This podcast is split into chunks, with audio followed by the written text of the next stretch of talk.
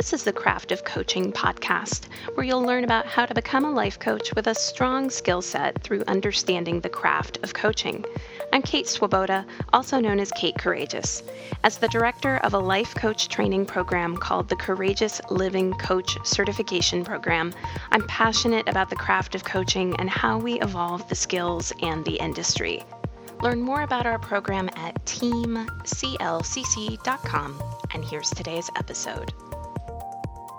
Hey everyone. Today we're getting into questions to ask resistant coaching clients, aka, by the way, questions that you can ask yourself when you are stuck in resistance, right? Because the work is always at least somewhat personal. It's uh, not a guru mentality that we serve up around here the craft of coaching. And that's something that I also teach as part of the Courageous Living Coach certification we put self coaching, experiential learning, you receiving coaching at the same time that you're practicing it as part of our training model with the intent of not getting into that kind of oh, well, a client who really wants it is going to go after it, and anybody else who's in their resistance, they're uncoachable.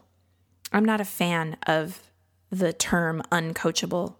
I actually think it's a very negative label that gets put on clients who are just simply afraid. It's not very empathetic. So instead, we look in the Courageous Living Coach certification at resistance. And so here are questions that you can ask yourself if you're stuck in a state of resistance, because the work always starts with you, and or you could use with coaching clients in a one-on-one session. So I'm going to go through these questions. This might be a little bit of a shorter than usual episode for that reason. We'll see. Uh, and I'm going to give a little bit of context for each question, but for the most part, I'm going to let them hang. One thing that I do think is helpful is some level of client education around what resistance is and how it shows up so that you're not just throwing a book of coachy jargon at a client by going, okay, resistance, questions, you know, have a discussion with your client about what resistance looks like, how it shows up in their life. Ask the client to self identify resistance and have a really transparent conversation about that before you embark on some of these questions. So here we go. First one assuming, of course, that a client has taken that time to understand what resistance is and how it shows up in their life, how does your resistance serve you? How does your resistance serve you? Common response from clients will be, well, it doesn't. Nope, but it does. Procrastination serves us in some way, not in the long term of their goals, but in the short term. Recycling old hurts and betrayals serves us in some way. And it could be that it serves us in that the drama of recycling that is a distraction from where the client wants to go next. It could be that it serves the client in that the recycling is part of how they're trying to process it out of their system. So, how does your resistance serve you? What are you getting from that? Another equally as valuable question How does it hurt? How does the resistance hurt? Emotionally, maybe physically, if pain is showing up in the body. How does it hurt? How does it hold you back? What are the consequences of holding on to the resistance? Next question What's the wisdom of the resistance? This is similar to how does your resistance serve you, but it's a little bit of a different flavor because when it's phrased as what's the wisdom of resistance, the client is more likely to pause and ask themselves what larger process might be at work. I will give an example for this that I think is really relevant. I left California in 2020 we moved in the middle of a pandemic. We had a plan for moving to Las Vegas, Nevada, my husband and our daughter and I. We were having a house built for us in Las Vegas. The pandemic hit. We ran some numbers. We went, okay, that much money for that house in Las Vegas, which is a fantastic city. Even for people, I'm not just talking about the shows, okay? It, it's a fantastic city in so many ways, but historically, it has not recovered well from recessions. And that made my husband and I nervous about putting down that much money for a house at that price point. So we we backed out of it. And on 2 weeks notice, we decided to go to the Austin, Texas area. As I record this right now, my husband and I have already decided it's all, like it was a pandemic plan, not a permanent plan. We won't be staying in the area. There's nothing wrong with Austin either, by the way. Another great city. It's just not where we ultimately want to be. And in, and as a side note, it is very humid. I grew up in the Midwest and I thought I could handle the humidity in Austin. I don't know. Maybe something's changed with age. I have no clue. I can't handle the humidity in Austin. That's part of why, that's a big reason why we're leaving. So, as we're sitting here now, we're going to leave Austin. Okay. I spent many months here in the initial time in the Austin area on phone calls with my coach, really feeling resistance around wanting to leave, yet feeling like it didn't make sense that we wanted to leave because on paper, everything looks good. It's very affordable. There's a lot of art, music, and culture, a lot of outdoor activities. The neighborhood we live in is a really great neighborhood with a little cul de sac down the street for my daughter to play. The school district is phenomenal. It's like a 10 out of 10 on great schools for her, the specific elementary school my daughter would attend. These are all on paper, it looks good, it looks right. So why was I not feeling it? Why have I not been like, Austin, it's so great? It's great in many ways, and I don't know why. It just isn't happening for me. So, this question, what's the wisdom of resistance? You know where I ultimately landed is the metaphor that the city you live in, at least for me, that there's something similar to dating. You know, with dating, the everything can look good on paper, but if you don't meet your person and kind of look at them like, mm, mm hello, it, the chemistry isn't there. If you aren't feeling something in your body when you meet the person who looks good on paper, well, it's not for you. The chemistry for me is not there with the Austin area. I'm I, everything's great. There's no like thing I can point to other than the humidity that is like a strong enough complaint. It's just not hitting for me in terms of chemistry. I don't know why. So we are going to be moving again. oh my goodness. Um, so, this is the wisdom of resistance. The wisdom of resistance, my resistance showing up has wisdom to it. And the wisdom is something in me is going, it's just not quite for you, Kate. It's just not your flavor. It's great for a lot of other people. It's just not your flavor. That's okay. So, asking a, resi- uh, a client who is in their resistance, what's the wisdom of the resistance, points to the larger process that might be going on for that client. And for me, the larger process is about honoring that if it doesn't feel right in my body, if the chemistry vibe isn't there, it doesn't mean that it's bad. And it doesn't mean that I'm bad because there was totally a place where I was like, oh God, you know, why can't I just like it more? I just, I don't know why. I don't know what's wrong. I can't, but I don't have to be different. And Austin doesn't have to be different. It's just not a match. And that's okay. Next question for a client who is struggling with resistance. Uh, again, a variation on some of the other questions, but a good one for inquiry. What is the resistance trying to tell you? What is the resistance trying to tell you? And here's another one How committed are you to your resistance? How committed are you to your resistance? Again, another one that provides a bit of a neural interruption. Most clients are going to go, What do you mean? I'm not committed to it. I don't want it. I wish it'd go away. I'm not committed to it.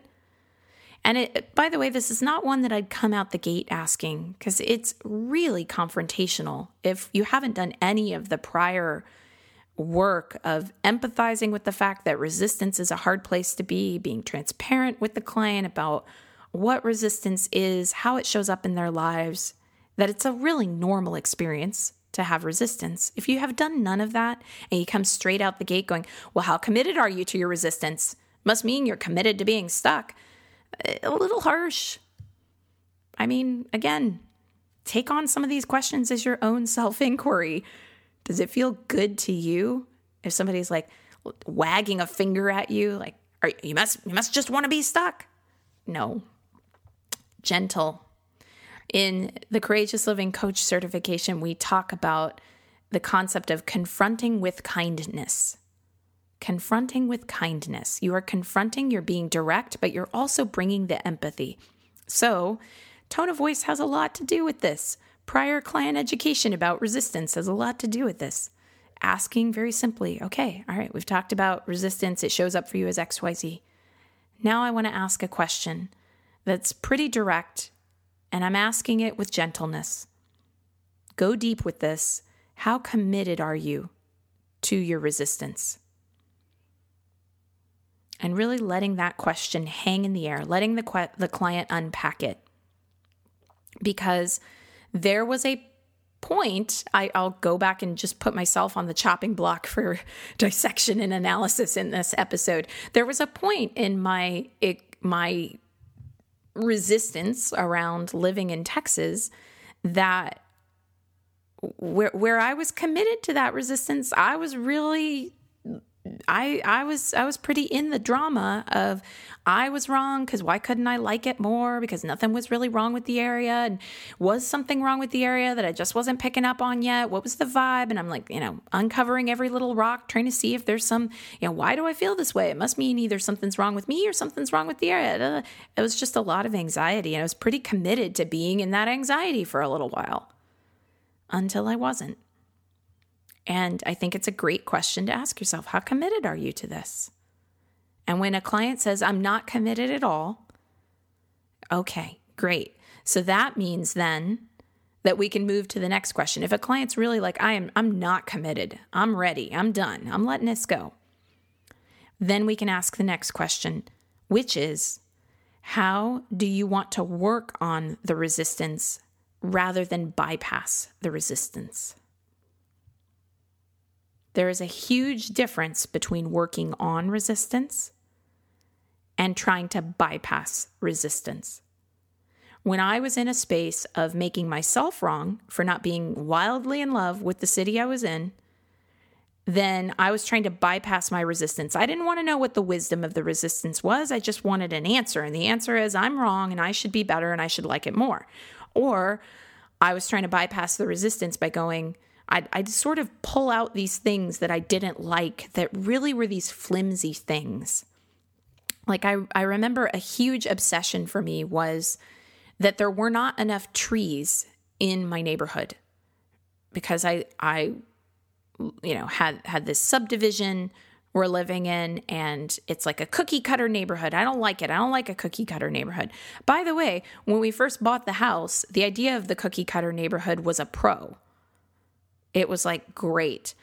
Very simple cookie cutter neighborhood. They've got an HOA, so we're not going to have a lot of partiers living next door to us, you know, being drunk and disorderly. I, that was how I thought of it at the time. And then we move in a couple months later. Oh, there are no trees. It's too cookie cutter. I don't like it. Th- these are not these are not real reasons for not liking a place. I was trying to find something wrong with the area to justify why I felt the way I felt. In other words, I'm trying to bypass actually going, let me work on the resistance I'm feeling and see what it's here to teach me and what kind of process I'm in. I'm trying to hop to the answer.